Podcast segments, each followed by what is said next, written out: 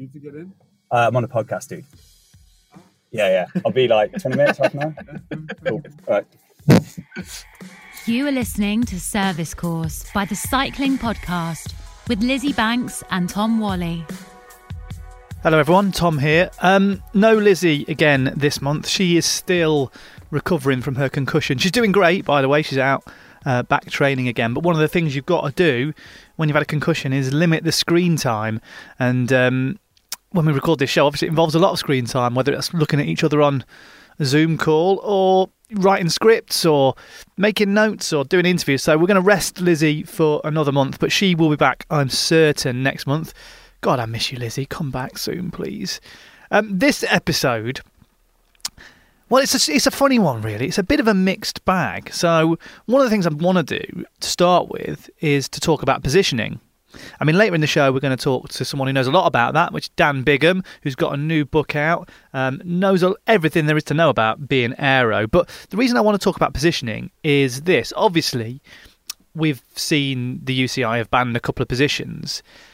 I was, you know, we talked about that a little bit anyway, and, and I thought we'd covered it. But then, come the Tour of Turkey, Alexander Richardson from Alpecin-Fenix got disqualified for a riding position.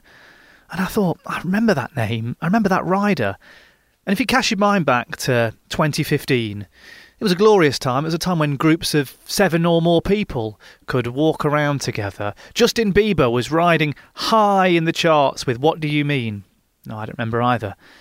It was a great time to be alive. And yours truly here um, was still reasonably fit. Uh, I was in the Finsbury Park road race uh, in October 2015.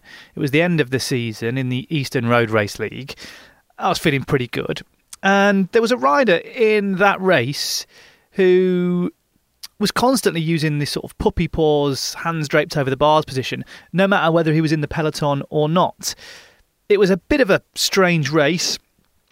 At the end of it, the commissaire held on to a lot of licenses because about 20 riders had been disqualified for various uh, infractions, whether that was being on the wrong side of the road or illegal riding positions. Anyway, that rider with the illegal position, or the position that I didn't think was suitable, was Alexander Richardson. And I remember at the end of the race, um, by the way, my race ended in a crash four kilometres from the from home. I think I was in fourth wheel, and the guy in third crashed and uh, pushed us all into a bush, and that was it. Race over. I was feeling really good as well. It was a good chance for me in that one. Anyway, listen, that rider that got disqualified, one of the riders that got disqualified was Alexander Richardson, and I remember after the race, I I confronted him and I said, you, you know, you can't go around like that. Anyway, following on from that.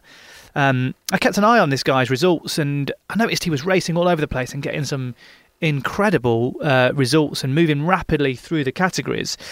And if you don't know Alex's story, he um, is a former stockbroker, and essentially he um, used, I think, the money that he'd he'd made and uh, to to fund his his cycling career. And I think it was in 2018 he went on to win the Lincoln GP, which is you know a huge domestic race here in the UK. And following on from that, he um, he turned professional. So he, he rode with, with one pro in 2018, but they folded and he rode Lincoln GP. Um, I think he rode it as an independent. In 2019, he was with Canyon uh, DHB, but the last two years he's been with um, Alpecin-Fenix. That could have been me. It could have been me. It definitely couldn't. Anyway, his story um, obviously it brings the positioning thing home, but also I was reminded of his story, and you know he pulled out all the stops, used his, used the funds he had to um, to really make himself into a rider. And I uh, earlier in the week I was speaking to Michael Hutchinson, all round good guy, guy I love chatting to, and. Um, I mentioned the story to him. I wanted to talk about positioning, but I mentioned the story of Alexander Richardson to him, and I likened it to that of Dolph Lundgren in Rocky Four.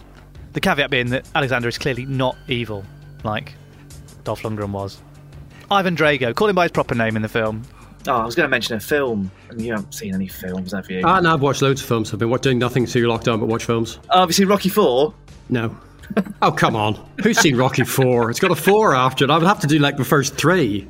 Rocky 4 is the only one you need to see. It's the. Uh, basically, Dolph Lundgren is like this kind of. He's the communist poster boy boxer sort of things, but he's No, like I know who he is. you know who he is, right? So, but, but basically, they He was in the first cycling magazine I ever bought in 1989. Dolph Lundgren was in what? It's- Squeak, squeaked Tom in a high pitched voice of incredulity. God, well, I, I, I didn't know this was going to go there, but you might as well. It's not the tapes rolling, so you might as well tell me the story. Uh, as I recall, he got in trouble for making a film that featured South African military hardware. But for some reason, the magazine ran this with a picture of him posing with a mountain bike because he was some sort of a mountain bike brand ambassador or something peculiar. So it was a magazine. What was it called? Was it Bicycle Action? Long since defunct. I think, it was, Sounds great. I think it was Bicycle Action, which I bought when I bought my first mountain bike in the late 1980s. If he dies, he dies. Well, I didn't get Hutch on to talk about films. You wouldn't do that if you were saying. I got Hutch on to talk about um, positioning and his quest for the perfect position. Now, you've probably heard some of these stories before. I certainly have. I just enjoy the craziness of the of how Hutch went about trying to find the perfect position on the bike. So here he is talking about positioning. I don't think it was ever insane. I think it was always cool and calm and rationally figured out. Even the bit where I made a little plasticine model of myself and built my own wind tunnel in the living room. I built a wind tunnel with like a fan I bought from Ryman's and lots of cardboard. And then I made like a little plasticine me. And it worked by, I'd got like um, a was, it to sca- was it to scale? It was all to scale, but it was about, oh, I don't know, probably one tenth scale. Um, and at that point, I hadn't really got my handle on Reynolds number. So even if this had worked, I would have got the wrong answer, but that was fine. I kind of, I was saved for myself because, and I then got like a bag of sugar or something on a set of kitchen scales and a, a piece of string ran from the skateboard through a pulley to lift the um, I'm miming all this out. I mean, there's clearly not much help on a podcast, but I'm doing all the gestures to lift the bag of sugar on and off the scales when you turn the wind on. I mean, it, it conceptually worked in that you could detect aerodynamic differences, but no. Uh, but like I said, that seemed perfectly sane and rational to me. Um, the thing is, that when like, I started, I mean, I've always been mainly interested in in time trial position and fast positions. I mean, I've never really taken that much of an interest in trying to come up with a position for riding across Europe. Um, and like when I started racing, it was kind of the early two thousands. You kind of had to guess. Nobody was going to wind tunnels in those days. Um, I mean, of the kind of the, the Tour de France field, probably one or two of them had been in a wind tunnel at some point in their lives. Um, Chris Boardman had been in a wind tunnel, but that was like once eight years before. So none of that happened. You were left basically guessing. Um, and at that point, I figured out that, well, if CDA is drag factor multiplied by frontal area, well, I'm never going to work out the drag factor without a wind tunnel, but I can work out the frontal area. So I just got set myself up in front of a mirror on my turbo trainer and just worked at getting my frontal area down. Um, I mean, the next step to that was the bright idea that if I got a photograph of myself and printed it nice and big on a piece of photographic paper, and then cut it out, cut out all the bits that weren't me, and weighed the bit of paper, that would give me a really good frontal area. This was at a point where I imagined a pixel count was a perfectly plausible thing for someone who ran Photoshop and knew what they were doing, but I didn't. So I did it this way. This is kind of the analog way of doing it. I was quite proud of it, so I would thank you to stop sniggering. Um, so, so, so, so, so you literally you were taking pictures of yourself in different positions, cutting them out, and, and you were it was the weight difference you were looking at. yes. So, so how, I how told much you to did- stop sniggering. This is good. This is good. How much did your fastest position weigh? Is that? Is, I have I no just- idea. I'm, I'm, I'm the memory man. I I'm don't just, know. I'm just wondering whether there's like an equation, whether you could kind of equate the weight of your. Well, you, you can because the weight of the paper is is going to be representative of your frontal area. So that's just the A in CDA. So if you assume, given I could not figure out what my CD, my drag factor was without a wind tunnel, you assume your drag factor is one, and then you just multiply it by A. And in this instance, the A is the weight of the paper. So it's not the actual number, but it will scale perfectly effectively. So the, the theory behind it is not as insane as you're trying to make it out to be. And then, so from there, then you so you, you I mean, this this plasticine hutch that you were testing in a in your homemade wind tunnel. Tell me how that translated to then to you on the bike. Then It didn't. It didn't. That was a complete waste of time. That was just a way to. That was just a way to spend the autumn. Well, what about the what about the, the paper cutouts then? That, did wor- they- that, that, works. Yeah. They literally that we'd literally you'd literally copy that position and then and we'd see it on the bike then. Yeah, yeah. I mean, it, and it's. I mean, Uh, people like BC still use a basic, uh, still uses a, a, slightly more advanced version of this as a, a, really kind of basic position tuning tool to this day. They they're using a kind of green screen and a pixel count, uh, but it's the same thing. And actually, in the era I was doing it, the resolution was probably higher doing it with a photograph on a piece of photographic paper than I would have got running it in Photoshop. Well, we're going to hear more from Hutch uh, throughout this episode. I'll sprinkle him throughout. Um, I've kind of got Hutch to thank for this. Uh, the, the, next conversation that I'm going to have actually. So I noticed that Hutch commented on something on Twitter. I think it was shared by uh, Vern Pitt, excellent cycling journalist. Um, and it concerned uh, Xavier Disley, who uh, runs Aero Coach. Now, I don't know if you've seen Aero Coach. Uh, they do a lot of things around aerodynamics. They are the official aero partner of um, Assos Qhubeka in the World Tour, uh, but they also also work with you know amateur riders. Um, they also make some very very interesting products. Um, they're the sort of brand actually. If you're watching um, a race and teams are using unbranded products on their bikes. Often they are Aero Coach products. Um, they make some uh, amazing stuff, but um, I wanted to speak to Xavier Disley because he um, put several different. Um, with the UCI banning positions uh, in mind, he put several positions uh, to an aero test, um, and I wanted to speak to him about that because uh, he got some in- very, very interesting data. But first, I asked him to tell me all about Aero Coach. So, so Aero Coach is really it's a, it's an aerodynamic company where we provide uh, consultancy for people. Um, we do work with uh, teams and national federations, um, aiming for kind of things like the Olympics and, and, you know Grand Tours and stuff like that. Um, but we also work with everyday riders. So, and and that's really something that's really important to us. Um, whether that's doing aero positioning work or whether that's developing equipment and things um, that everyone can use. So we try and make sure that, that our stuff isn't so elitist that no one has access to it. Um, so whether that's you know uh, keeping costs down and trying to do all the manufacturing in house, which we which we try to do as much as we can, um, uh, or whether it's you know working with people one on one, you know doing aero positioning work for people. That's actually quite a cost effective way of making you faster. Um, and you know, you could spend ten thousand pounds on a new bike, but if your position isn't very good on it, then that's not really going to be a, a great investment.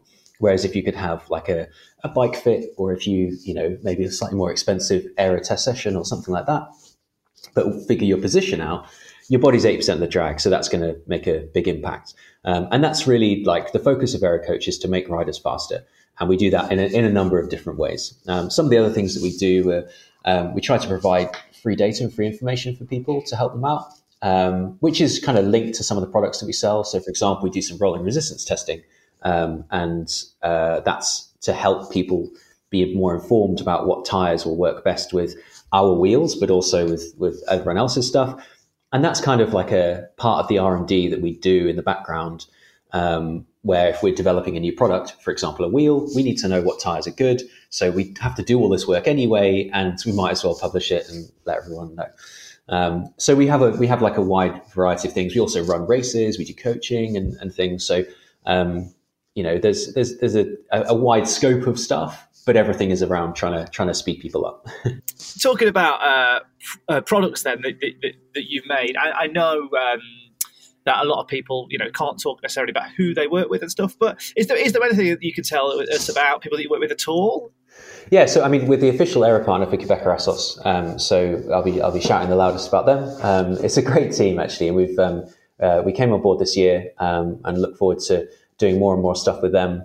Really, our role with the team is to um, again to help speed riders up, but um, that comes with a variety of different ways, whether it's working with some of the sponsors to help select the right kind of equipment that they need to use, or whether it's um, working with the riders on things like positioning. Um, we also provide them with some products too um, to help speed them up. So officially with the Aero partner for Qhubeka Assos, um, but we also sell things to other teams. And people may have noticed some unbranded equipment being used, particularly in time trials um, in the World Tour. Um, and, you know, with, that's something that we've done for a little while now, but because I think it's it's interesting, really. Like it seems to me like the industry um, is focusing, is moving more towards things like gravel and uh, and road and, and, that kind of stuff. And so, if uh, some of the bigger companies aren't doing as much R and D uh, on very specific scenarios like time trial, um, that's where we can help out, and you know we can provide people with products that that fit their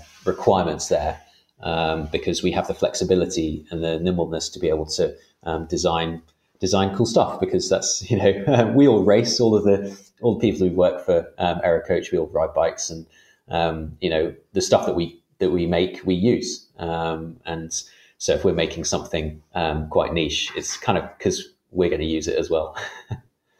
What's it like then um, working with Assos Qhubeka? I mean, I, I, hear a lot about these partnerships around, and, and they're always different depending on who the who the, the different people are working with each other.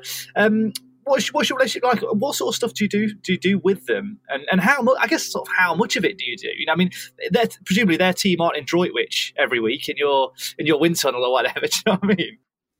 No, so um, obviously we've, we've you know we've come up against it with recent restrictions around travel, and we have to be quite careful that we're not really allowed to go out the country, nor have we done for you know a year or so. Um, so the stuff that we're doing with them, um, we've done some uh, remote testing. So we've done some aero test sessions with riders, um, which is really, really it works quite well. We've done that before, and we do that with um, national federations as well. Uh, we can't do that with other teams; it's just Qhubeka Assos that get that, um, and uh, and that's been that's been really helpful. Um, so we will, you know, maybe send them some some aero products and uh, the riders will be able to test them out in sessions and um, over time, you know, get them more and more aerodynamic. It's not just about aerodynamics. There's, there's more to it than that, but that, that does help. Um, we're also working with some of the sponsors um, with some prototype equipment behind the scenes. So because we do um, third party testing um, for manufacturers and have done for a while, it means that the sponsors now have access to that kind of independent testing. So if they want to, because everyone does their own testing, but it's quite nice to have that validated by by someone external. So, for example, we will be provided with, um, and we've got shipments of stuff arriving all the time, where um, some of the sponsors will send us something, we'll give our feedback, um, and if that helps inform later stuff that they do, then then great. Um, so we kind of we can kind of act as a, a bit of a kind of a test hub in a way that the service course might not have the time or the the, the technology to be able to do. So um, so we, act from, from that perspective. Uh, we also provide um, race analysis and, and sort of pre-race analysis and things. So if riders are looking for equipment setup for a particular race, um, then you know we have information on the kind of things that they should be using for particular course profiles, whether that's time trial or road, um, and those sorts of things like really really help um, takes the focus away from having to make those decisions, or at least it gives the coaches and the mechanics a more a more kind of a, a greater overview. Because if they know, right, well, doing this is five watts slower than doing this, then the riders can say, that's okay. I'm happy to take that five watts because it'll you know be more comfortable, or I'll find it uh, better at the end of the race, or something like that. So. Um, providing an extra an extra sounding board to help people make those decisions is quite useful that's interesting. I'm, I'm wondering about sort of um, that's that kind of advice that you give then about certain particular races. I mean, is there an example of a particular race or a particular stage in a race where you've said, well, your bike should be set up like this? Um, you know, so we so recent one was quite interesting was the tour of the Basque Country uh, where they had a TT which was pretty bonkers. I don't know if you saw it, but it's yeah started up a big old hill and uh, finished up an even bigger one. Um, and gearing was quite good for that one. So we were looking at the riders' um, power outputs and aerodynamic drags, and we can work out the right kind of gearing that will get them up the climb. But also, there was a big long descent on it, so we needed to make sure they had the right gearing to attack that, and they needed to be able to um, be able to shift the front mech. So you need to have like a big front ring, but a small enough little ring, you know, and and what what what could they get away with that would still give them the gearing range they needed, along with things like equipment selection. So whether that's you know running a slightly lighter front wheel or whether that's using um, you know different pressure depending on the road surface or the heat and um, pacing profiles as well is quite useful. So that the riders know actually they can hold back at you know with a couple of k before that final climb and they lose maybe a couple of seconds because they're you know 10, 20 watts lower than what they would be, but they can put that on in the final climb and they'll get three, four seconds out of that. That's actually quite useful um, and something that the, the, directors can use in the team car. do you know the the idea of that makes me a bit nervous? Like the idea of having to tell a mechanic, like you've got to set the bike up like this, and presumably there's someone in between relaying that information. We're, we're not ordering anyone around, right? So we're, we're, we're, we're literally just there as a sounding board, just trying to um, provide the advice that, that we can give. Because at the end of the day, the riders and mechanics have a lot of experience, and they'll know that you know um, they'll have they'll have some good feelings about doing certain things and, and other feelings about other ones. But um, but we're there just to provide a, a, as as independent sounding board as we as we possibly can. Someone like you, I always wonder: is it is it hard to watch cycling with someone like you? I mean, you, I mean, and I speak to people like you know, uh, Doctor Hutch, for instance, and I know like he, you know he's got a particular, you know, he watches cycling through a particular pair of goggles, sort of lenses. You know what I mean? And I wonder if you're the same. Is it? It must be a nightmare to watch cycling with you, right? watching people get things wrong. Do you mean?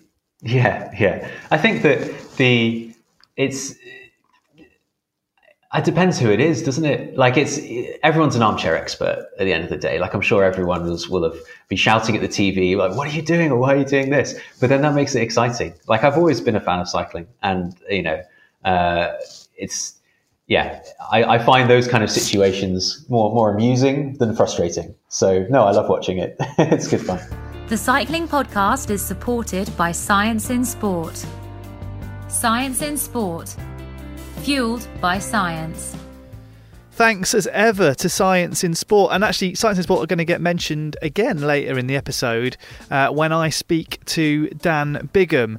Um, Dan was talking about the uh, the menthol range and, and, cooling because he talks in the interview um, about working with Canyon SRAM on their e racing performance and some of the testing that he did in in Zwift, in virtual worlds. It's fascinating stuff, so stay tuned for that. Um, but Science in Sport, thank you as ever for sponsoring the cycling podcast. I think they've been with us now. I think it's pretty much five years to the day. Um, and I think it's about five years to the day almost since I've been with the cycling podcast. So, um, yeah, we both came on board about the same time. If you want 25% off your next Science in Sport order, then you can use the offer code, which is SISCP25. That's SISCP25. And all you want to do is go to scienceinsport.com to put that in.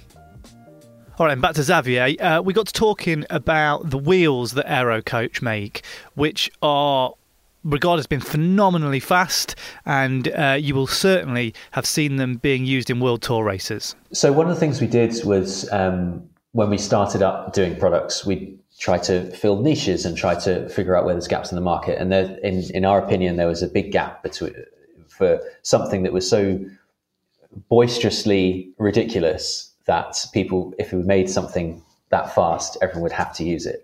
Um, so we decided to make a front wheel that was just crazy deep um, with a couple of funny features on it. So it's got a weird aero hub and it's got um, a little uh, bit of tech in the valve in the um, the rim, which allows us to ha- hide the valve.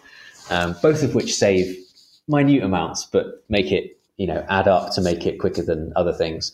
But one of the things that we did before um, developing the wheel itself was um, the, the worked on tires. So we know that tires are really important, and so the first thing we did was a big batch of data trying to work out what the fastest tires were, what kind of properties they had, what should we recommend, and we actually built the well the first generation of wheels were built around um, a particular brand of tire, which was a, at the time was a Vittoria Corsa Speed G1, um, and we started with that as the leading edge because that's the first thing that hits the wind is your front tire, and uh, and built the wheel back from there, um, which t- turned out pretty well.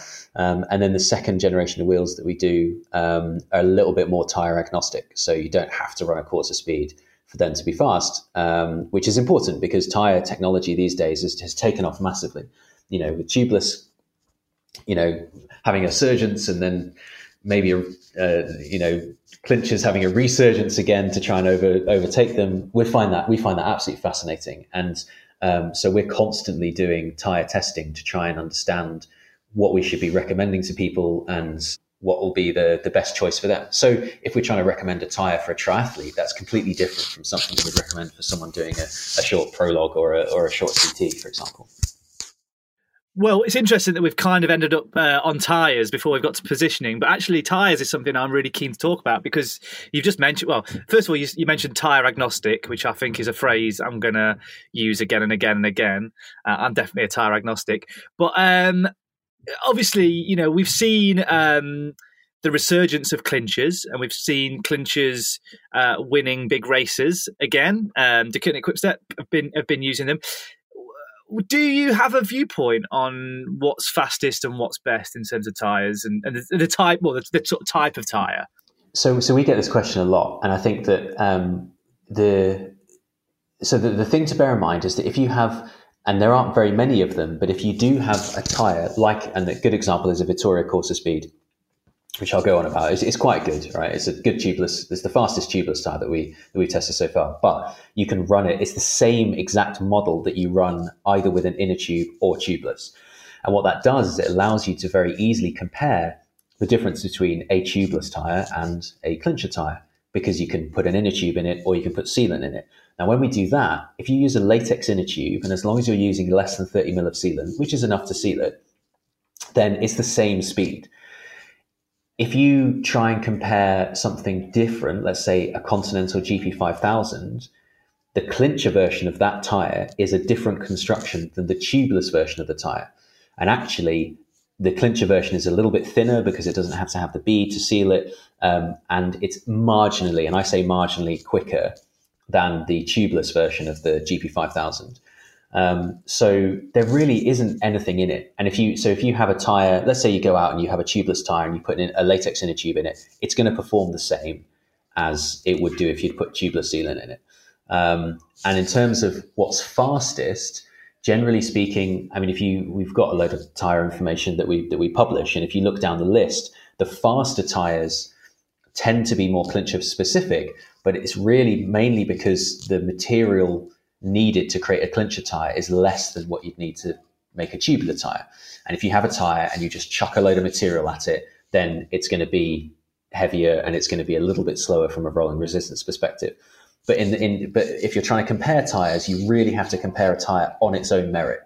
So it's not just a case that tubeless is faster or clincher is faster. It's whether the exact tire that you're looking at is faster or slower. And I think that's something that people miss is that people try to generalize tubeless in one big bag and clincher in one big bag. And you can't really do it because there are some very, very slow clincher tires and there are some very, very fast clincher tires. And the same goes for tubeless. There are some absolute terrible tubeless tires and there are some very fast ones. So it makes it a minefield for the consumer. I do realize that and it's annoying.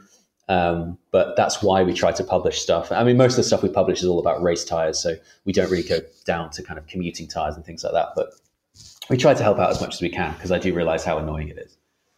Well, it's just, I mean, it's the same thing with cycling. It's just, it's just about trends. You know, the pros start doing it, so we must, we just have to jump on board. I mean, in, in that sense, actually, yeah, a bit of, I always like to get people like yourself to do a bit of, um, sort of crystal ball gazing, really. So, mean, before we get on to talk about positioning, where are tyres going to go? I mean, now that you know clinchers are having this third resurgence or whatever, whatever it is now, is that going to be the future? We're all going to be switching back to clinchers, all the teams.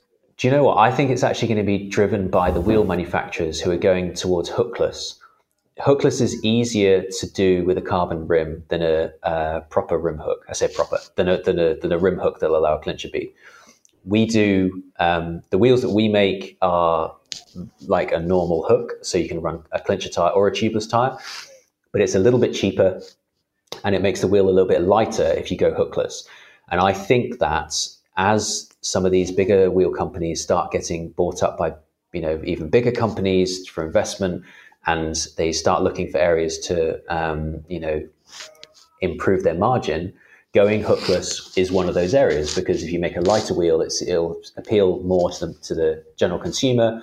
Um, and what that will result in, unless you have some kind of a weird mid hook design, which is kind of possible to run some clincher tires on, people will go tubeless just because that's what the wheels are going to be doing. Now, an example of where that isn't the case is the new Roval wheels from Specialized, where um, I think no one's really figured out why they're not tubeless specs, even though they very much look like it. um, so uh, I think that if manufacturers, and this is my crystal ball prediction, right? So if manufacturers go with hookless design, then the tires are going to have to follow it. because you won't be able to sell people clincher tires if their wheels don't take it.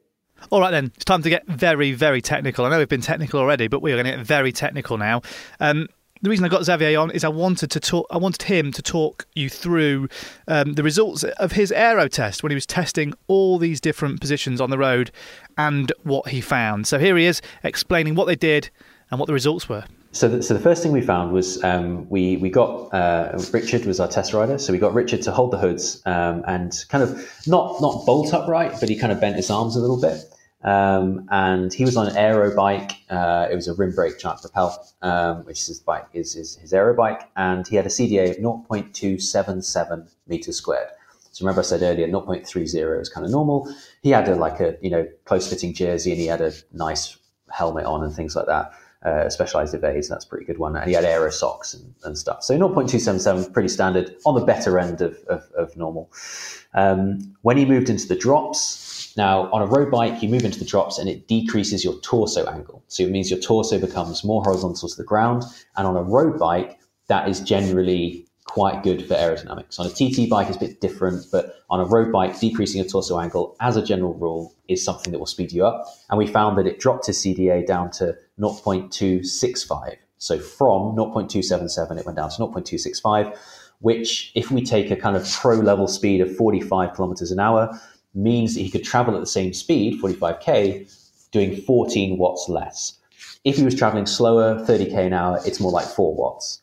Um, I mean that's so, huge. I, I just did a, an FTP test, and I, I hmm. put I think I put eight watts on my FTP, and that's taken about like six months worth of work. You know what I mean? Yeah, yeah, and it's and it's it's worse for people who've been you know pros for ages and things, and they're just trying to achieve the same fitness each year rather than trying to necessarily necessarily improve from year on year. And and and this is I think one of the things that if you're regardless of your goals, like whether whether you're going out for a ride with mates or whether you're racing or whatever, then if you can do something that will drop your power required to travel at speed by 10 watts, then that's massive. And you know, I'd rather okay, fine, you should do the training as well. I'm not saying you should sit on the sofa and eat chocolate all day, but um, but yeah, dropping the dropping the power required is pretty good. So so that was drops. The next thing we did was um, uh, what we call like a, an aero hoods position. So that's when you're holding the hoods, but you hold your arms parallel. So you're really bent over. Um, kind of it's that. It's that kind like of right. It's that kind of right angle in the elbow, yeah. isn't it, and the forearm? You know. Exactly. Yeah. And what we found, and we find this a lot, is that that is actually faster than being in the drops. So his drops position was two six five. Uh, 0.265 and the, the aero hoods position was 0.247 so if we compare that to his relaxed hoods position from the, the, the early baseline baseline position, um, that's 35 watts that he'd be saving traveling at um, the same speed, at 45 kilometers an hour, that is. Um, it's less than that, again, if you're, um, more like sort of 10 watts or so if you're uh, traveling at 30k an hour. Um, and then we started doing all the UCI banned positions. So um, well, at the mo- uh, we thought there was only one UCI banned position, but that has now changed, hasn't it? So the first one we did was the, the puppy paws forearm riding thing. Now, one of the reasons why that's good is because obviously it looks like a TT position. You're getting your arms narrower, but also if you can rest your forward, depending on where you're resting your forearms on the bars, it allows you to move your elbows a little bit further forwards than you would do if you're holding your hoods. And moving your elbows forward helps decrease your torso angle. So that was what I was saying before. Decrease the torso angle is good, um, and that gave a CDA of 0.243, which was um, about four and a half watts better than the Aero Hoods position at 45k an hour. So it is faster. Um, the thing is, when you're doing that position, it's a bit it's a bit variable in terms of what you do with your hands. So if you have your hands like drooping forwards and like presenting quite a big you know block to the wind that's not so good but then trying to hold a pretend aerobar position with your hands a bit in line with your forearms is nigh on impossible your arms your forearms might slip on the tops and things i mean I, I'm, I'm in favor of that not being needed to be used in in competition. I think that's fine. Um, I don't think it's necessary because it's not it's not like a it's not a game changer in terms. It's not uh, saving you fifty watts or something, um, and it is definitely providing with less control on the bike because your hands are just in in free air. Um, and the races that we organise, if it's a road bike category and you do that, you get disqualified. And we've been doing that for ages. So uh, the next thing we did was um, what we call the um, at the lever hook position. So that's where, and it's something that you see riders do on the track and have been doing on the track for a little while now, is where you wrap your hands around the levers so that you've got um, a bit of forearm behind where the hoods are, but your hands are kind of wrapped forwards. And again, this is a method used to move your elbows forward to help decrease your torso angle. However, because you're presenting a flat hand to the wind, and also your elbows aren't really kind of flat, they're not parallel, you end up having like your elbows raised a little bit. It's hard, hard to describe, but um, well, you do if, if you ride that position. I mean, you, you, do. I mean, we've actually seen bars that sort of mimic this position now, haven't we? That's starting to come in. But I mean, with, with that position, you you you have to consciously pull your elbows in because they are going to naturally flare out, aren't they? If you don't do exactly. that, exactly. And and we found that that was pretty much the same as the aero hoods position. So you're not really gaining anything, and you are definitely losing out in terms of you know control on the bike. Um, and we, you know, we I wasn't surprised about that, and it's not really something that. I mean, on the track, it's you, you, you, there are no hoods, so people wrapping their hands forwards to get their elbows forward is probably going to be well a little bit better, depending on what handlebars you do.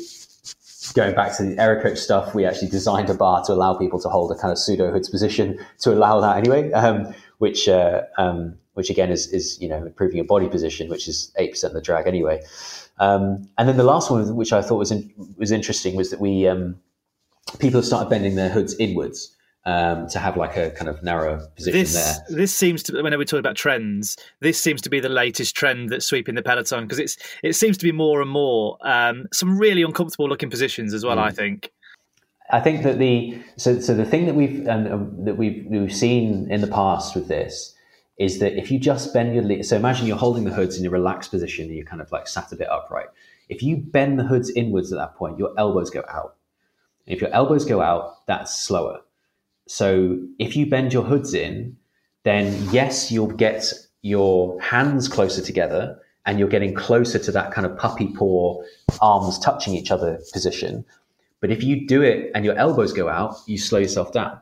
So if you're going to bend your lever hoods in, then you're going to need to make sure that it doesn't cause your elbows to flare outwards. But yes, it could be faster. Uh, and we found that Rich's CDA was 0.245. And if we go back to the um, Aero Hoods position, it was 247. So it's a little bit quicker. It's a couple of watts faster than, uh, as you'd imagine, because he was he was keeping his elbows in, and we just moved everything a little bit narrower. Um, so it was faster, but the the risk you run if you bend your hoods in is that when you start to fatigue, you lose it completely and your elbows go out and you end up being slower overall. So as with all of these things, they are quite contorted positions and it's quite, you know, it's quite difficult to hold them a lot of the time.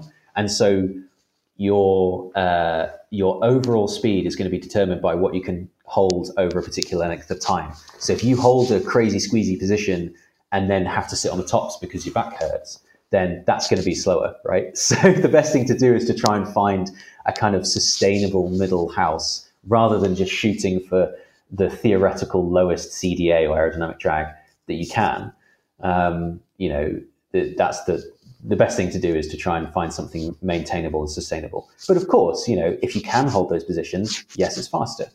Um, and I find it interesting actually that like you know the the, the UCI have cracked down on the lever hooks position where you're wrapping your hands around the front of the, the brake levers um, because I don't know what they're going to do on the track with that. You know, are they going to tell people off for um, wrapping their hands around the bars because it results in less control? Or are they not going to be so worried because if you hit a bump, you're not going to hit the brakes? Because that's one of the problems with the lever hooks position. You hit bump in the road. If you're on disc brakes, you lock up both wheels and you're going over. um, it's an interesting one. Isn't it? I mean, so I've got I've actually got a follow up question on that actually, which I'll which I'll come to. Um, but obviously, so we've we've, we've we're thinking that the, the, the aero hoods position is the best all round position. It, it, it's control and it's and it's fast.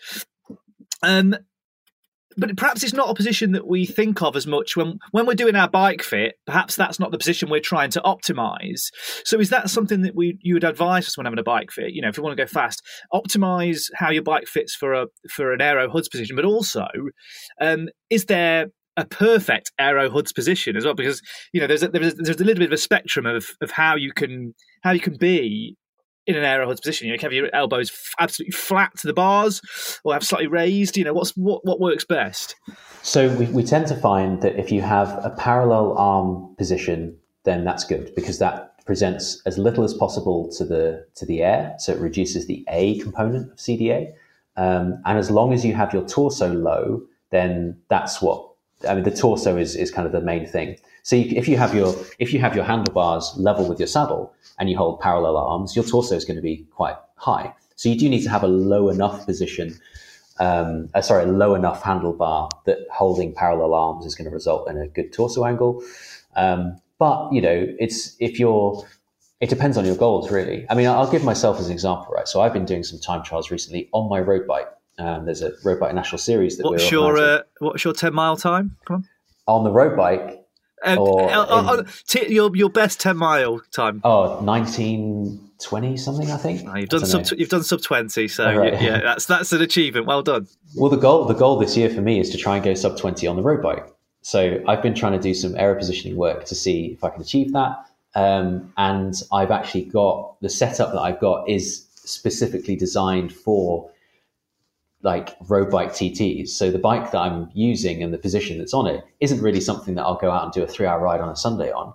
I just take it out for TTs. And back in the day, you know, when people were doing their time trials on road bikes, you did have a specific time trial bike, which was a bike with drop handlebars, right? But it was the one that you used for TTs because it gave you the position you wanted. Um, so, uh, so yeah, if, if that's your goal, then okay, fine. Yeah, you optimize for that aero hoods position. But if your goal is a three hour road race, then you need to kind of, you need to wind it back a little bit and you need to make sure that when you're climbing or when you're sat off the aero hoods, that you're not uh, going to be still making your lower back hurt or making your triceps hurt or something. Because I've got to say, holding these mad positions is not easy. Um, and, you know, I've done, I mean, I did a 25 mile TT with, you know, crazy positions, you know, some years ago um, on a road bike, and it was murder. And, you know, these riders that can hold it in the UK, people used to do these things for, you know, 100 miles, 12 hours, whatever. Um, and it's, you know, full, full respect to them because I can barely do it for 10 miles now.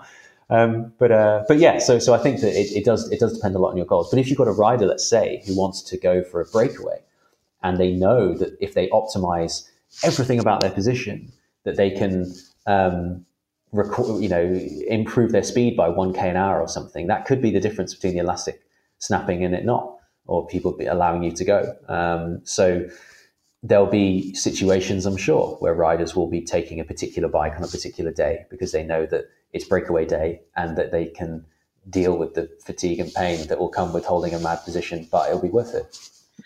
Well, final question. So we've already seen um, that we've got we've got the banned positions from the UCI, and we've seen riders sort of trying to figure out a way around that. You know, not not by copying the positions, but finding alternatives. You know, we, have talked about the the sort of lever hooks type position. Um, We've also seen, as you've mentioned, uh, narrower handlebars, uh, levers, you know, levers being turned in. And I'm just wondering, again, this is probably another bit of crystal ball gazing, but how the industry itself, in the products it makes, will try and compensate for these banned positions. And we're going, are we going to see, for instance, like um, a, a, front end of a bike that can lower itself? We're going to see narrower bars with much fl- more flared drops. What, what, what do you think we'll see? So I think that because the UCI is quite can be quite fluid with their rule changes, um, the bigger companies are going to be a little bit reticent to pump development time into it. So it'll be people like us who will be able to make changes like making a dropper handlebar, um, or, or, or, you know, or making a, a, flared bar or something like that.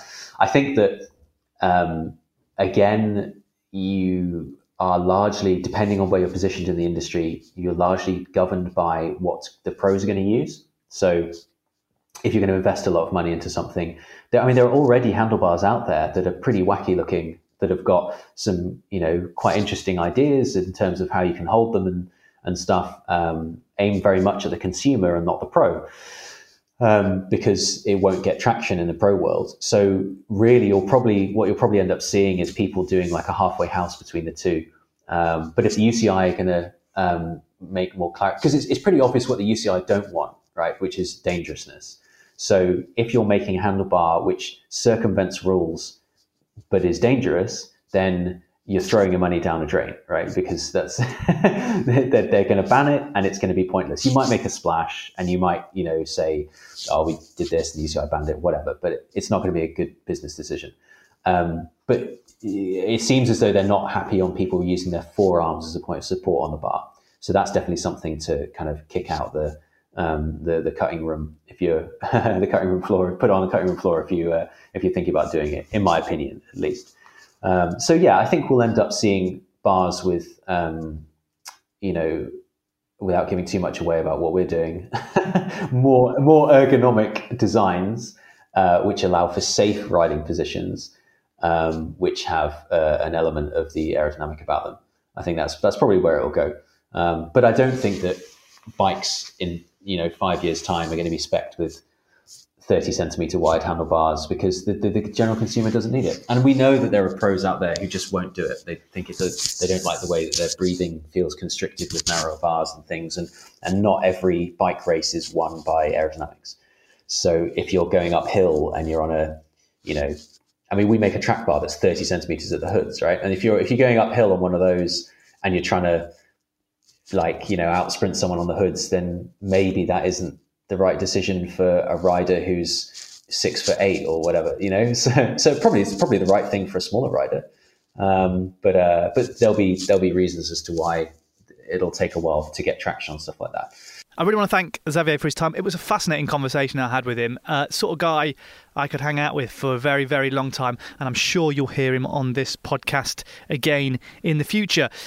But now it's time to speak to another aerodynamic specialist. He's a specialist in a lot of things, but aerodynamics is one of the main ones. It's Dan Bigham. He's got a new book out called Start at the End, and I uh, read it a few days ago. I very much enjoyed it, gave me a good insight into Dan's way of thinking, and that's the thing that really fascinates me about people like Dan is the the different way that they think from us regular folk. Um, when I spoke to Dan, wonders of modern technology, he was in a car parked outside the velodrome in Copenhagen. Dan's out there working with the Danish track team ahead of the Olympics, and I asked him how they were getting on.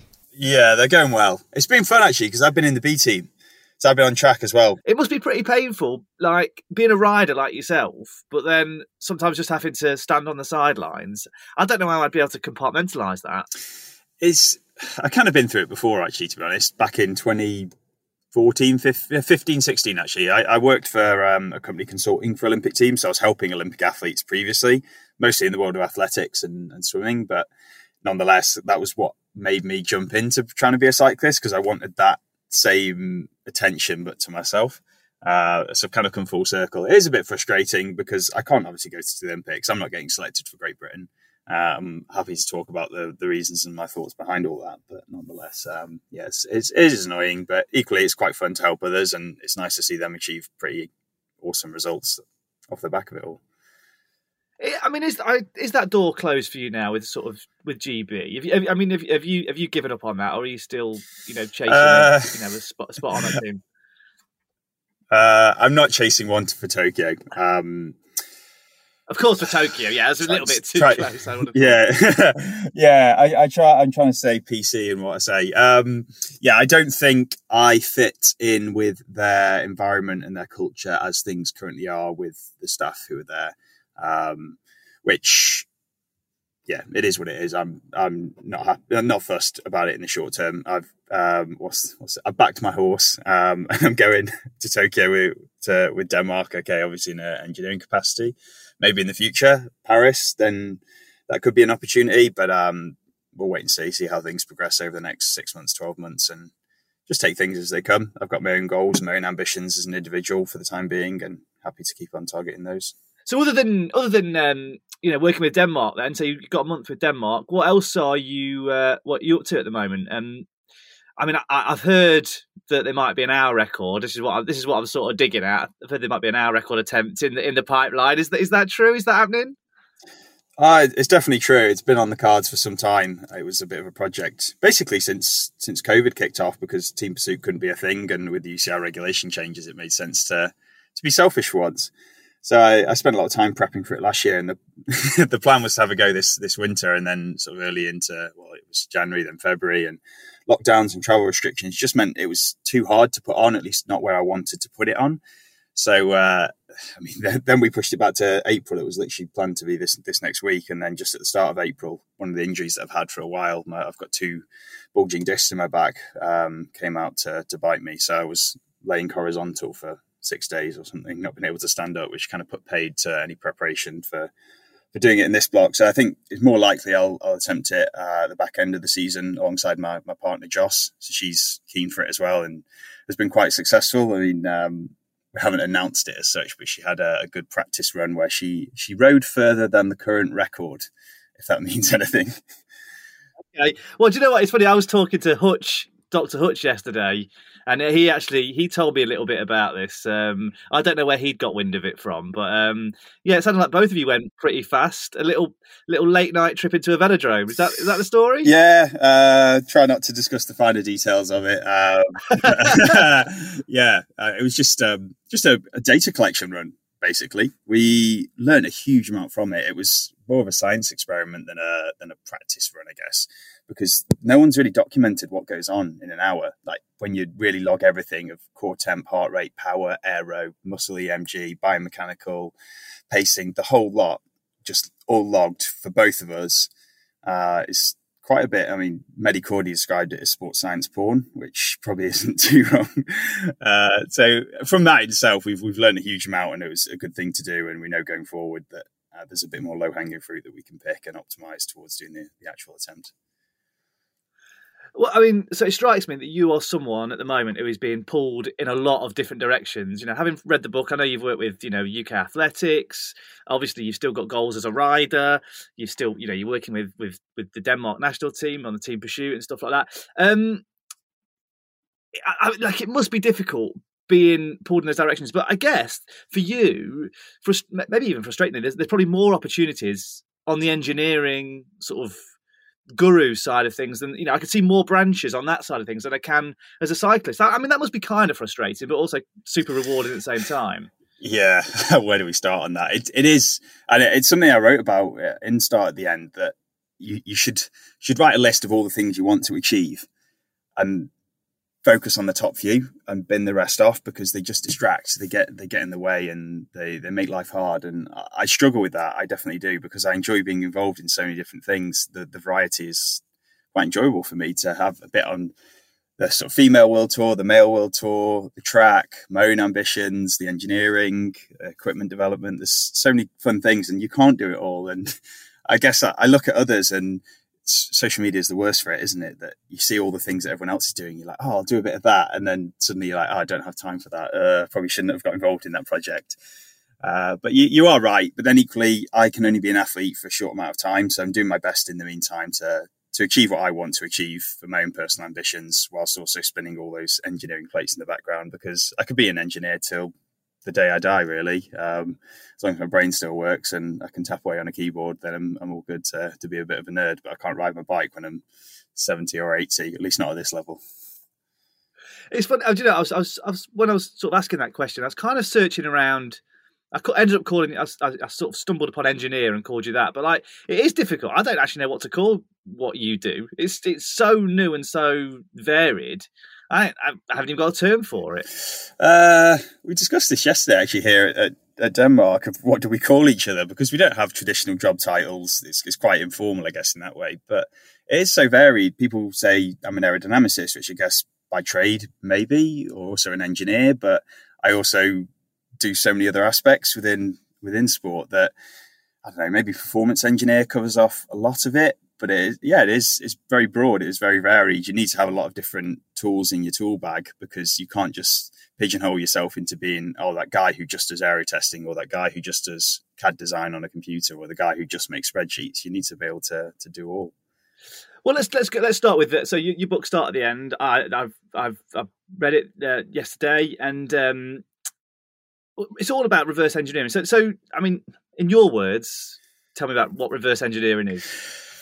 So it's it's taking an end goal, whatever that might be. Uh, for us, it was pretty simple originally. Back in the day, was to, to go and win nationals. What does it take to win the national team pursuit? It's it's breaking that down. So how do you how do you go and achieve it? So what does it take from a power perspective, from an equipment perspective, from an execution perspective? uh, just simply what time was it going to be that is going to win that and then from there you can sort of pull that apart into smaller and smaller components you can then assess what you've got so what assets you have for us we had four riders uh, which in a way is, is quite nice it forces your hand to optimize around those and you don't have to cast your net far and wide like an ngb you've got to figure out what strengths they've got what weaknesses they've got um, and then start to build that team around it. So, pra- what practices, what execution strategies, uh, build the environment as well that you want, develop all the tools that you need.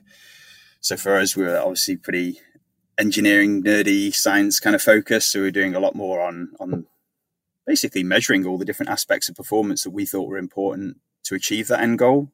So, from an aero perspective, it's, it's basically power and CDA and draft efficiency. But on the physiology side, it was critical power, anaerobic work capacity uh, and a few other little things on the physiology. Uh, putting those into into practice, building some good models, putting the plan into motion of of what we wanted to to to do, uh, controlling that environment the whole time. So we wanted to wanted to make sure we stayed on track, um, and just having a good plan around it all to to ensure that actually did come together because often you can get carried away in in it. So having a good solid plan was was worthwhile, but also being flexible around it we went around pulling in a lot of very intelligent people. We knew that we didn't know everything, and I think that was quite a strength of ours to accept that there were some gaping holes in our knowledge, and that a lot more, a lot of people with a lot more knowledge around those than than we could ever dream of having. So, bringing those with us, uh, making sure that they felt valued and and could gain from from the whole experience itself, um, and then actually when you're when you're going through it, accepting that things are going to have to change on the fly. We obviously had a bit of a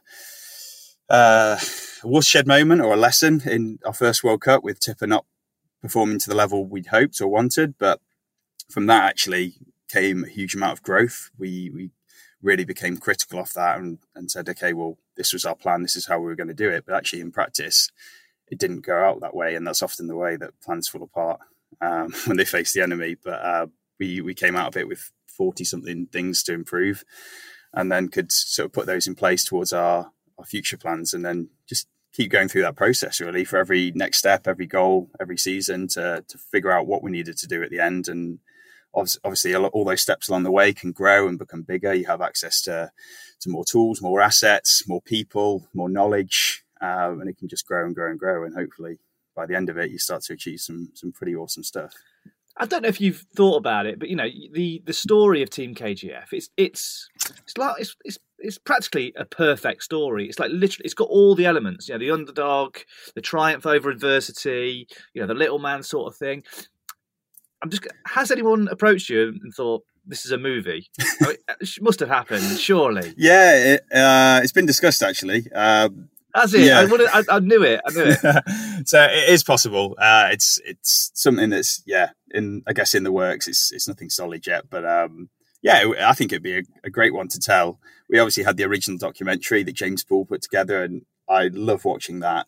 Uh, just uh, just to remember how everything went. It's obviously so clear when someone's sitting there recording it, and just some great memories and great moments.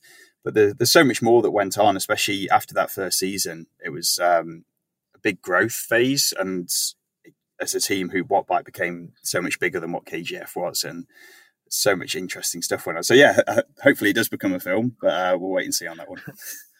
Who plays Dan Bigham in the movie? Oh God, I'm terrible with actors. I wouldn't. Even, I couldn't even name one off the top of my head.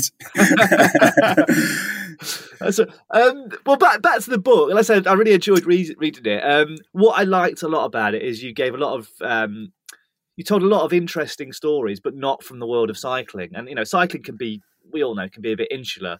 You know, just cycling does it this way, so we'll do it this way. But a couple of the stories that really sprung out and really illustrated your point. Um, well, the first one was Roger Bannister. Mm-hmm. I mean, so, so tell me that. I mean, you know, the story.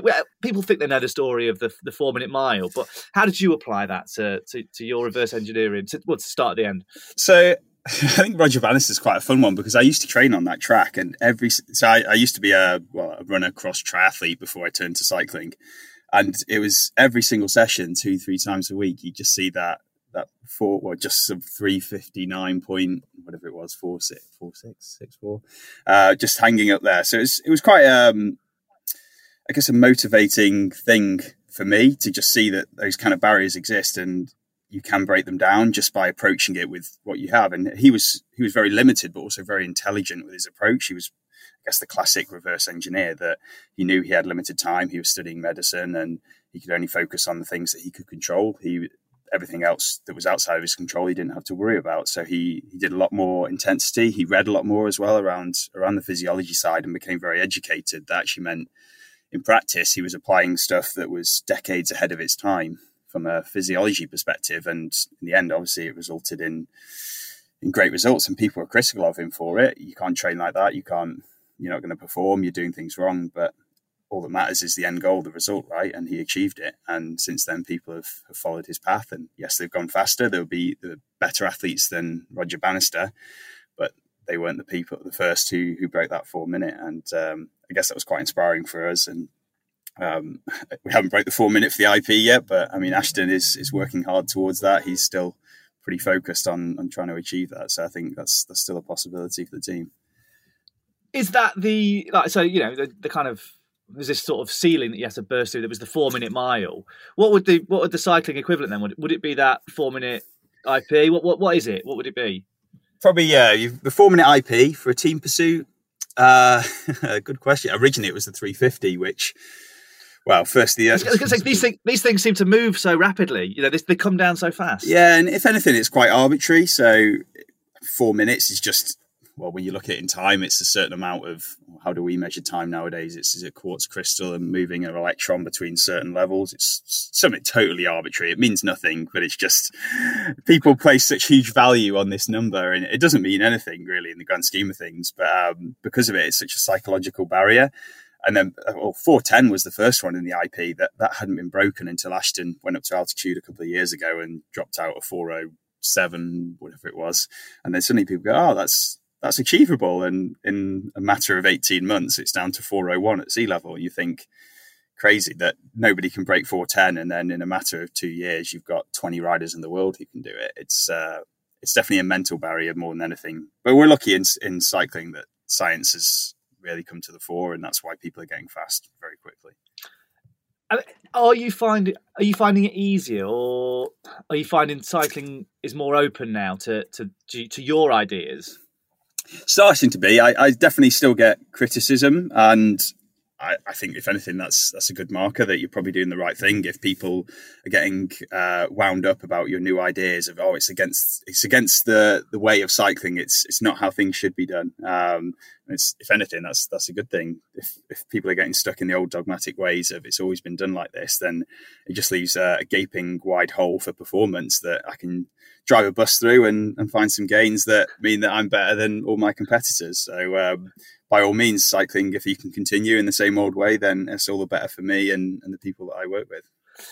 So, so, so, I was so I was talking to uh, Hutch yesterday. We, we, were just having a bit of a conversation about positioning and sort of these um, these sort of watershed moments in cycling when there seems to be a big paradigm shift. And one of the ones we were talking about was when Moser did the hour record, and that is an important thing in your book, isn't it? Moser's. T- tell us about Moser's record and why it was so important and what he did. Uh, he just he did some pretty outrageous stuff. Full stop. Um, but taking it to altitude was uh, was uh, the big thing that they. It's just interesting how things have changed from then. So he uh, going to altitude was just such a step forward that he understood not probably not in the the finer details that we do nowadays, but just how much of a, of a benefit that was, and that he placed such amount of importance on on that area side. Yes, they they couldn't go and do everything that we can do nowadays, but by identifying where the improvements have come, look at what assets they had, so what velodromes are currently available. He doesn't have a huge budget. He can't go and build a velodrome on top of Everest or well, Everest wouldn't be optimal, but we can come to that. um, and and just said, yeah, let, let, that's that's the optimal for me. I'm going to train towards it, and then um, he really focused towards basically just optimizing everything that he had in his control for for that single hour and to execute altitude and did something pretty pretty outrageous uh, pretty cool and has kind of set the barrier or the, the marker for a lot of our records since then to try and even come close to to what he did was yeah, quite an, quite an achievement in itself. Just uh, over the years that followed, and it took people like Boardman to really move it on a bit. So there was some lull after it, and that's often the way when people get a head start on on these things that it takes takes a good amount of time. People have to step back, appreciate what was achieved, and then you have to wait for the science, the knowledge, the understanding, and sometimes the physiology to then catch back up for them to have another bite of the cherry and see if it can be done. The Moser hour record attempt is something that comes up again and again when we're talking about the the modernisation of cycling and the um, the the focus on on on aerodynamics and, and modern technology. And it was something that I spoke to Hutch about as well the, the, key the key date if you want to do the history of aerodynamics and cycling is uh, Francesco Moser's hour record in 1984. And why is that um, key? Why is that key? That one? Well, the record was held by Eddie Merckx, who set it on. You might you might even have seen the bike somewhere at Tours bike shows. It's orange, a very, very old fa- old fashioned looking orange track That's, bike. Is that skinny. He, he, rode in Mexico, didn't he? yeah, Mexico? he rode yeah. that in Mexico, as as did Moser. Um, but it's kind of orange. Um, Reynolds, round, it's probably not Reynolds, it'll be Columbus because it was um, Colnago built it, but it's kind of round tubes, spokey wheels, drop handlebars. Yeah, it looks like the bike you go if you go to Manchester Velodrome for a taster session. They hire you a bike that looks just like it. Um, Francesco Moser turned up in with this chromed space age curvy bike, the low pro handlebars, and the disc wheels.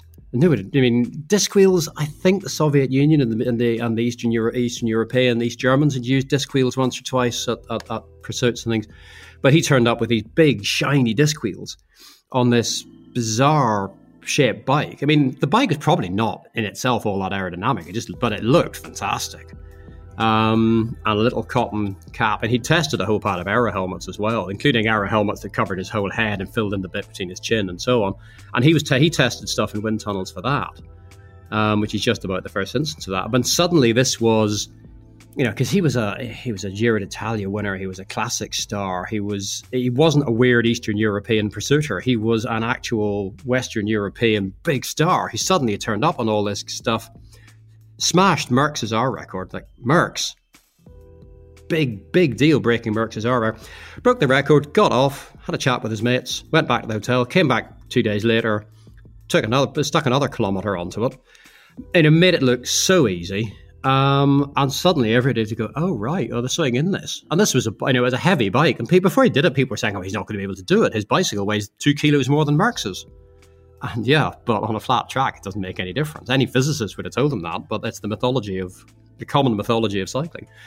So that probably really the key to where aerodynamics started to play a big role. The problem was everybody knew aerodynamics was important, but nobody could measure it. So even you know, when I in the 1990s, when I late 90s when I started, I was at uh, Cambridge University, where you would think if there was anywhere in the country that people would, but even we were still sitting in the pub going, well, you see, yeah, you put your wrists together and then the air bounces off that and goes over your head. I mean, no, it doesn't.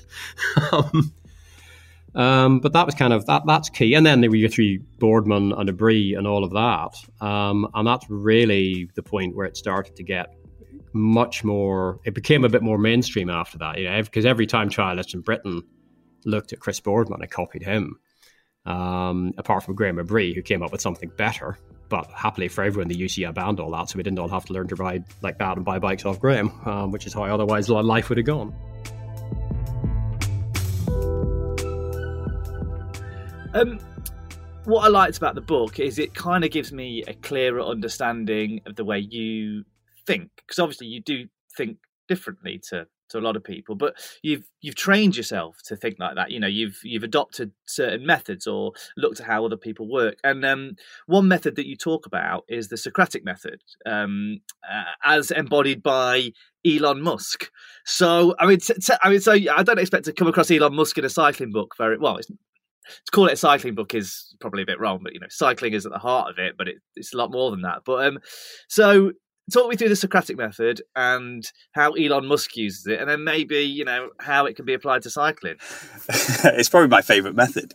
Uh, my my partner Joss always criticises me for assuming sometimes that other people are thinking in the same way as me, and I get carried away because yeah, you, you yeah, sometimes you don't know what other people don't know, and uh, for me, I, I, work obviously in environments where people are a similar level of understanding, and sometimes um, it takes that knowledge to be sort of spread out and diversified for, for that general base knowledge base to, to be there. But the Socratic method, anyway, is, is just basically asking why until you get to that that base reason. And I love it as just a simple method to just for anybody because why and getting an honest answer and then asking why again, you can quickly deduce people's base knowledge, base understanding, base reasoning, and how they've got to their decision. And once you understand how they've got to their decision, you understand the things they've either missed or misunderstood or where their knowledge might be lacking or the assumptions they've made.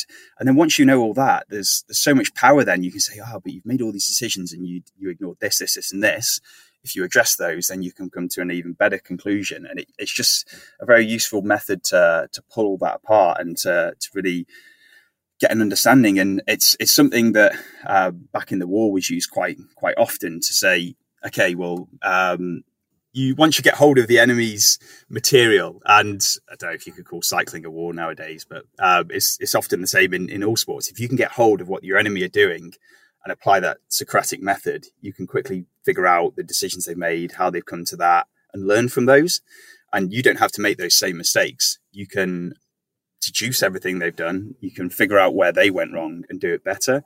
I think it's such a, a quick way of getting fast because everyone should learn from those mistakes. But if you have to live through that process, it can be quite painful and quite time consuming. But if it, if you can just learn from everyone else's mistakes and do it very quickly, then uh, you can get get to the top in a in a much quicker way. A couple of things I, I, learned from the book. I mean, I knew about your work with um, with Canyon SRAM, um, and you explain that brilliantly in the in the book. But I didn't know that you'd worked with uh, Wout van Aert on time trialing as well. Yeah, that was uh, another little one that came through Canyon SRAM. Actually, they uh, are good friends, or at least their their DSs talk a lot. And um, yeah, I, I got introduced to to Jumbo Visma a couple of years or so ago now, uh, and yeah, just just helped Wout van Aert and, and a little bit with Roglic, and then a little bit towards their team time trial stuff and equipment selection, pacing strategies, that kind of thing. They just uh, they'd seen what we'd done on the track with KGF and and Huub Wattbike, and they wanted a little bit of a little bit of action. And I've stayed involved since then. It's a bit more light touch than my work with Canyon SRAM and, and Denmark. Uh, but nonetheless, it's enjoyable to be able to have a little bit of influence with the World Tour. But I mean, you, you came up with some pretty interesting solutions with, with Wout. I mean, you, you talk about sort of you know improving his time trialing and, and finding a way to do it. You know, you weren't in a in a velodrome. You weren't really in a controlled situation. So you were you basically you just sent him down a descent. That's that's what I got right. You aren't far wrong. And it was just one of those of assessing what assets and tools we've got. We we know the environment we're in. Wout's got to go to I can't remember what was it Tour de France. Either way, he was on an altitude camp and we didn't have any options whatsoever to go to a velodrome, to go to a wind tunnel. But we knew that we, we definitely need to get working on his aero pretty soon. So it's a case of just using the physics in your favor. Okay, well, we can't go to any of those, but if we can get him to literally coast down a hill, so coast down method's actually pretty popular back for the old school cyclists who used to measure how far they'd roll. Um, but it, it worked. It worked within what we had. We we had those limitations around us, but it meant that with a little bit of smart application of science and a, and a few sensors, we could get some really good aero data just literally rolling down a mountain in the Sierra Nevada mountain range in southern Spain. And it, it worked. We we made some big leaps forward in his aero uh, in a matter of about three hours. So we had a team car that would literally follow him a few hundred meters behind down the mountain, pick him up at the bottom, drive him back up, make a change and repeat. And just measuring air density, his his mass for his runs, um, and how far he was ridden and his speed. It was it was pretty simple, and uh, yeah, he was he was happy. We were happy, uh, and it meant I got a bit of altitude as well. So I was up there in first experience of going to two and a half thousand meters, which was yeah something special. It's it's different. Um, yeah, enjoyed that one. Uh, one one final question I wanted to ask you. So um, a lot of this, a lot of your strategy revolves around you know um, understanding the event or understanding the technology and you know taking it to, to pieces and working backwards. But you worked with Canyon SRAM um, through lockdown when everyone turned towards e-racing. It was the only option. Now we have so limited understanding of that at the moment. How did you approach that? I enjoyed that one for many reasons. It obviously meant I had a purpose, and when there wasn't racing, you could get your teeth stuck into something. But actually, it's just another area of optimization that you can look at the end goal. Okay, actually what matters is, is pure power. You can ignore aerodynamics because, well, actually, we can come to that in a sec. But you can ignore in real world aerodynamics. You can ignore all that kind of stuff. You just need watts, and you need to get as light as you can for for that given race. So things like drivetrain efficiency, cooling, um, warm up strategies, all that kind of stuff came to the fore because it was it's so critical. Cooling was was massive, and we went through a lot around that. And with SIS at the time releasing their menthol stuff, I mean, people have mm. said, "Oh, it's it's." It means nothing. It's, it's irrelevant. Actually, there's so many really good studies that show how important menthol is, and it's perceptive, and it, it makes a difference. Uh, but then also looking at the equipment. So in, in Zwift, uh, you can do aero testing, which is not not many people really realise. I didn't know this. I did not know this. God, tell me about this. So effectively, the, the, the laws of physics in Zwift are give or take the same as in the real world, especially when you ride by yourself. Uh, they're what classically known as the Martin equations, which came out in like the 90s. And you can basically ride a course by yourself with two different bits of equipment. I don't know, bike, change your bike, change your wheels, whatever. Uh, and you can output uh, a system mass, a CRR, and a CDA. So if you assume that two of them are constant, then your CDA is going to change. And you can figure out for a given course what the fastest bit of kit is. Uh, and we were doing that for different courses. Um, so even like uh, on Zwift in, in Watopia, you've got some gravel sections and you can figure out how much faster a gravel bike is or a mountain bike versus a road bike. And it was pretty significant. It was actually quite scary. So uh, yeah, we were pretty lucky that we did do that. And then other things as well, using Discord, talking to the channel, having certain strategies around all that, and how certain riders might suit, suit different courses. Um, yeah, just uh, another chance to to reverse engineer the the end goal. I love that. I love that aero testing in a virtual world. I, I, had no idea. It's brilliant. That. Um, Okay, so you mentioned at the start, you know, um, you with uh, with Denmark for the for the next month or so, and obviously, you know, the Olympics being the big goal. Uh, will you be out in Tokyo? Is that is that part of the plan? Uh, probably not. I'll be on Tokyo time, but I will be probably based in Denmark, so we'll have a bit of a, a race control back in in Denmark, and then it's pretty limited actually the amount of staff we're allowed out with all the COVID restrictions, and also we don't particularly need a huge amount. The work's been done by the time they get there touch wood anyway. and uh, it's just down to to the riders and the soigneurs and the mechanic to just keep things on the on the straight and narrow. Um, hopefully by then it's just executing a, a plan. And uh, fingers crossed things won't come up that we need to, to change that plan, at least not too heavily. And obviously that takes, that takes us to sort of midway through the summer. Um, what's beyond that then? We, you know, we've got an hour record attempt is going to happen at some point.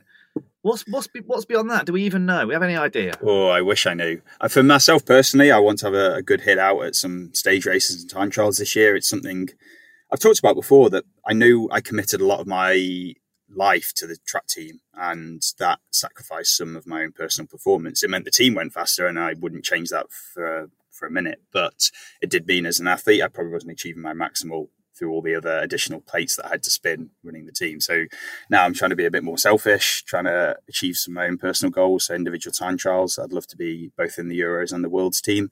We've got the Tour of Britain that probably has a team time trial in, so uh, big focus on that with Ribble Weldtite. See if we can can rumble the big dogs. Uh, but beyond that, who knows? Commonwealth Games is on the horizon as well in Birmingham. That's only a year or so away now. So I'd love to uh, put put to bed all the demons I had from from Commonwealth Games in Australia and put in a good ride in, in Birmingham and see see what I can truly achieve there. I was just wondered if you'd gone back through your family tree and sort of looked for some Danish heritage anywhere.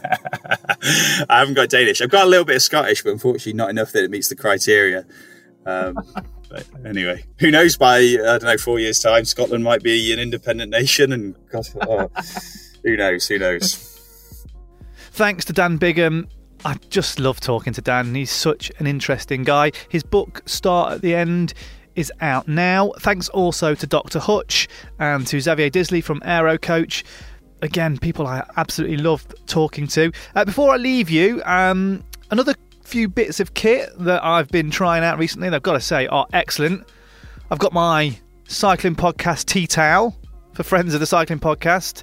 Uh, beautiful, beautiful design. That arrived in the post. I wasn't expecting that actually. It was very, very nice. Um, with uh, it's got a lot of uh, famous cycling podcast quotes from.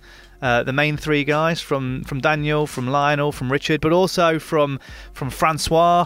It's uh, fantastic. In fact, it's so nice that I don't think I'm going to use it on my dishes. I'm going to frame it. I also got this um, a lovely um, casquette uh, for friends of the cycling podcast. So if you want to um, uh, check out those products in the New Look Cycling Podcast shop, do that. And I'd also recommend becoming a, a friend of the cycling podcast if you're not already. I've been so many great friend specials this year, so do do sign up to that. And I'll see you guys next month. Take it easy.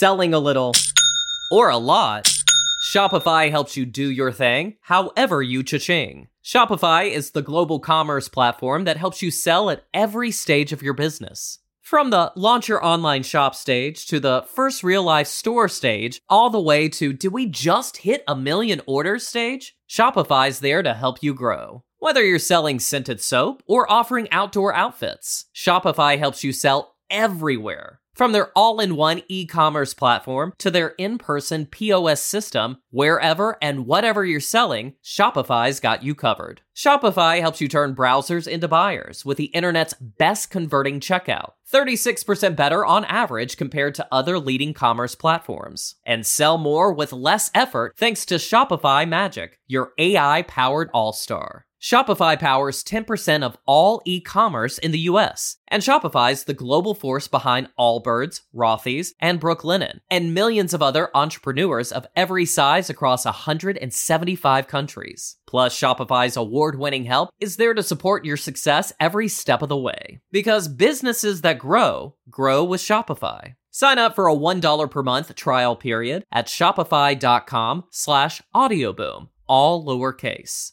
Go to shopify.com slash audioboom now to grow your business no matter what stage you're in. Shopify.com slash audioboom.